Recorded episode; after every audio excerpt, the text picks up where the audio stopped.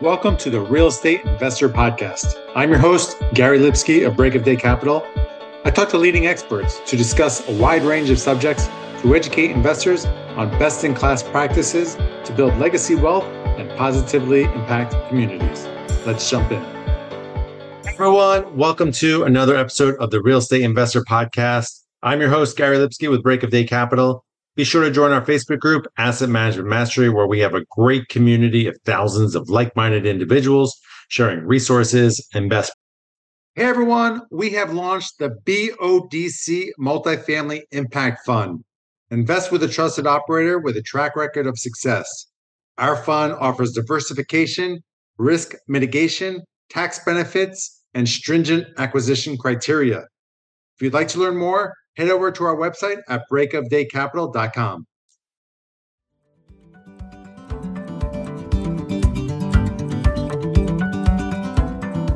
Choosing the right insurance coverage for multifamily properties isn't that complicated if you know who to talk to. At the Garzella Group, we're uniquely qualified to help you navigate the range of policy choices you have, and we're committed to saving you 30% in the process.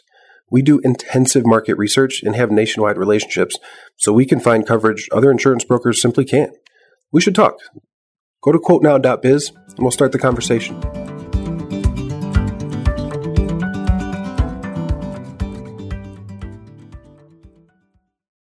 Today on the podcast, we have Joe Fang returning. Welcome back to the show, Joe. Hey, Gary, good to be back. There's a bunch of topics I want to discuss with you, but the most polarizing, I'd say, is rates. You know, the majority of people are still nervous about where rates are, are going and fear that they'll re- remain high for a long time. What are your thoughts? Yeah. As you know, we attend a lot of conferences, and the last two or three that I attended, you know, I'm always gauging investment, or I should say, investor sentiment and hearing what their concerns are. And absolutely, this whole year, despite the fact that the Fed has been talking about raising rates for a whole year, it just does not seem like they're going to relent, right? And so, yes, you know, everybody's very nervous about interest rates going up even more and the implications of that, you know, potentially uh, hurting the economy, maybe overdoing it, maybe potentially causing a, a deep recession.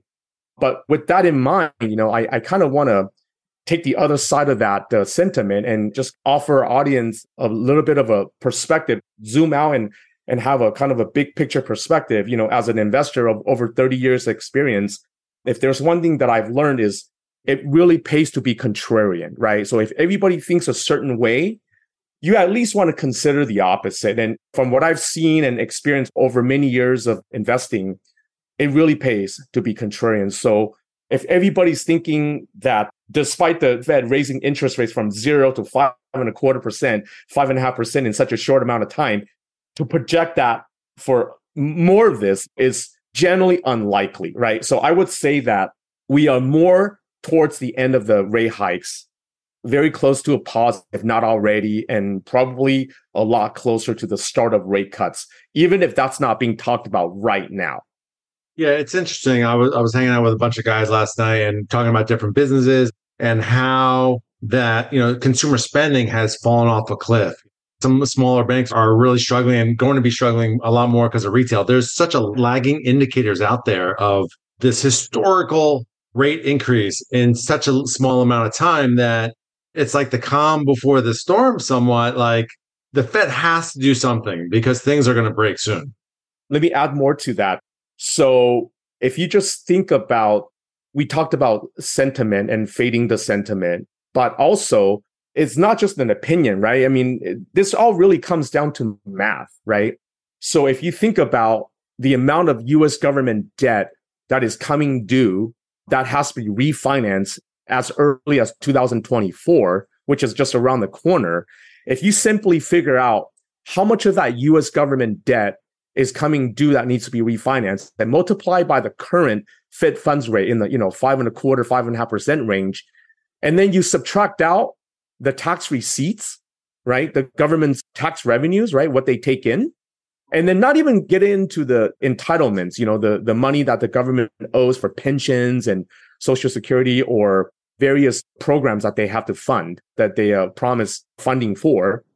Just that alone, you know, I've seen estimates anywhere between four to nine trillion dollars of shortfall. So once you figure all this out, then it becomes very simple. Is the Fed going to have to cut interest rates or are they going to print money? Or it's very likely they're going to have to do both, right? So once you just dig a little bit deeper, and this is not being talked about in mainstream media right now, but if you just Google these numbers and you'll come to the conclusion that, oh, it's very unlikely for rates to keep going higher. And in fact, I would not be shocked if there's some kind of a credit event over the next three to six months where the Fed has no choice but to cut. They're not going to forecast this. They're not going to tell you this ahead of time. It's going to happen all of a sudden, right? This is kind of like their playbook. Okay. So anyway, with all that in mind, just keep an eye out for opportunities. Most of us have been to business school. You know, we do the SWOT analysis, right? Wherever there's threats, there's opportunities, right? So just keep an eye out, work with uh, really good sponsors, and they'll help us navigate through this. Yeah, yeah. There's a lot of fear out there. A lot of people having to put up capital for capital calls, not the good kind, the bad kind. The good kind is when you're when you're raising for fun. So there is so much fear in the in the marketplace, but with the right operator, with the right deals, there is definitely uh, opportunity out there. Yeah, if I could just add something else, I was recently at a uh, at a doctor's conference towards passive investing in LA, and one of the common things, you know, besides the fear of rates and whatnot, is that there seems to be a lot of interest in diversifying in all kinds of stuff, right? maybe a little bit of that chasing after the shiny object syndrome. And it's funny because when I was speaking to the docs, and, and, and you know that most doctors after medical school, they usually pick a specialty and then they do their residency and and even their fellowship in some kind of a specialty. And so I said to the doctors, like, this is what you guys are used to. So why would you want to pick an operator sponsor that does a bunch of different things, you know, whether it's involving a bunch of different asset classes or in different markets. I mean, Gary, you know, we focus in just a few markets and it's a lot of work, right? I mean, we want to know our stuff, you know, down to the street level. Like we know street by street, neighborhood by neighborhood. We know exactly what's going on every corner, every block that we're looking in. It's just like when I see these operators, like, oh yeah, you know, we're in the entire Sun Belt. it's like, how do you do that right? And then to make matters worse like okay now they're raising capital for atm funds or or rv parks. It's just like come on. The lack of focus is a for me it's a it's a red flag.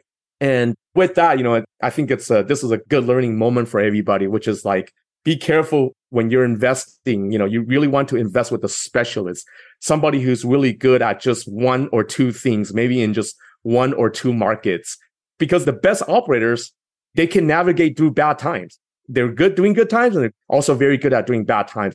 Probably the worst thing to do is to over diversify. And sometimes we call that diworsification.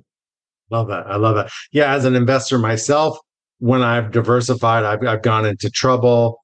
We talk about from our, on our team, keep underwriting deals, keep building those data points so that even if we're not investing, because this will be closed, we're constantly looking at deals, constantly on the market and where it's going so that when a deal comes on that works for us, we know right away if it's good or bad. And so really honing in and not having that shiny object syndrome is, is so important. Yeah.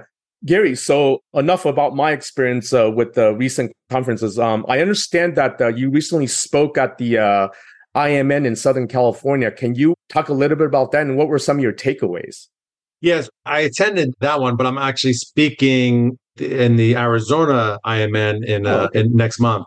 That'll be my second time. I, I have spoken at the SoCal one a few times, but yeah, there is talk of being cautious. There's talk of opportunity, but people are still investing when they see a good deal. You have to factor in all the different things in your underwriting. There's opportunity in every market, in every cycle. It's just as long as you invest with the right operator and then they're underwriting correctly, there is opportunity out there. The people that have been doing a long time are still taking down deals and you know not being overly aggressive, but there is definitely opportunity and they see more opportunity coming down down the pipeline. Yeah, yeah. As we get closer to the end of this podcast on sort of the state of the markets and sentiment and, and what's going on, can you maybe tell our audience a little bit about the current lending environment? What are you seeing any impact to our portfolio? Yeah, it was interesting. We were looking at a deal in Vegas. We haven't done a deal in Vegas, but we've bid on a bunch of properties and we've been really studying that market. And, you know, the lender said, you know, they downgraded that market. So that, that was interesting to learn. You know, for our current deal, we probably underwrote 15 different models for all the different opportunities out there. And it's funny, everyone is, is talking about long term debt these days, long term debt and locking in fixed rate at a very high rate for five, seven, ten years. Their business plan might be three years. And we've made that mistake before, and many, many other operators made that mistake previously too. You know, we sold a deal a few years ago. We ended up it was uh, two x to investors in, in under two years, but we had a two million dollar prepayment penalty, which was insane. We put I think I believe we put seven year debt, and our business plan was five years or less, and that's what a lot of gurus teach you, and a lot of media tells you out there. But you've got to have the correct loan for your business plan. And that's why we're putting on three years fixed debt on our current deal. And this allows us, we can sell, we can refi. It gives us a lot of opportunities, but we'll we'll save upwards of two million dollars in, in prepayment penalty. So that's really important to understand. And certain lenders are going backwards too. So you got to make sure we were working on a, on a HUD deal for a property we bought uh, about two and a half years ago it's been cash flowing great. And it was a student housing deal that we converted to multifamily. And at the finish line, we're working with HUD and they changed terms on us. So it's going to take a few more months to close. We are getting less proceeds and they want us to do a little bit more work on it. So it's not brutal because we have good debt on it now. We're still going to be able to pull out a ton of money, which is great but certainly it was a gut punch to go, you know, backwards quite a bit at the finish line. So you just gotta have to be aware that things are constantly changing and evolving. So you got to work with good lenders that you've worked with before that you know can close and do what they say they're going to do. That's really not that bad considering that there's so much nervousness out there even with lenders, you know, who are concerned about their liquidity and their solvency, right? So, I mean, especially compared to some of the other sponsors that are issuing capital calls and with low occupancy and some of them have already lost their properties you know so i guess it's all relative. So as a passive investor in many of our deals i'm just relieved. I'm actually happy.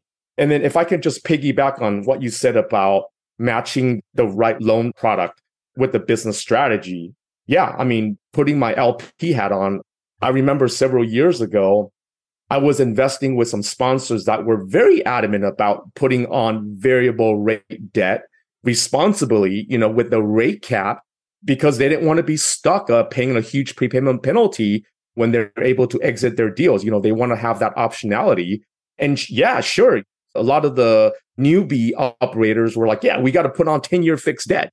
That's what the gurus teach taught, and that's what we're going to go with until they came to go sell the properties and having to pay, you know, two, three million dollars in prepayment penalties and basically blowing up their exit plan or not hitting their projected IRR because of that. And so it's funny because now everyone's talking about putting on long-term fixed rate debt. I'm like, well, no, because it's like now it's just for the same reason why people didn't like you know variable rate debt a few years ago and then realizing that that's actually not that bad or it might even be desirable. Now it's kind of like some of the operators are repeating that same mistake.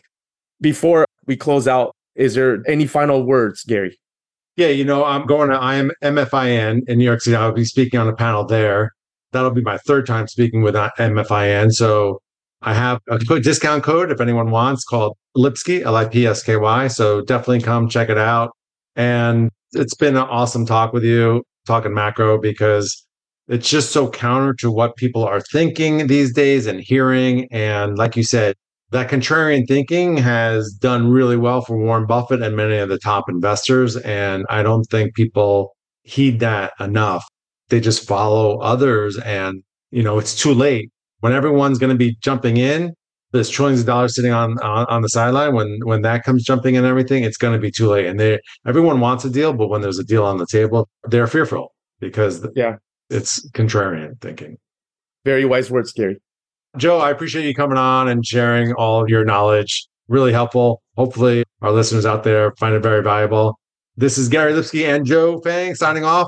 I'll be back next week with another informative episode on the Real Estate Investor Podcast. Take care, guys.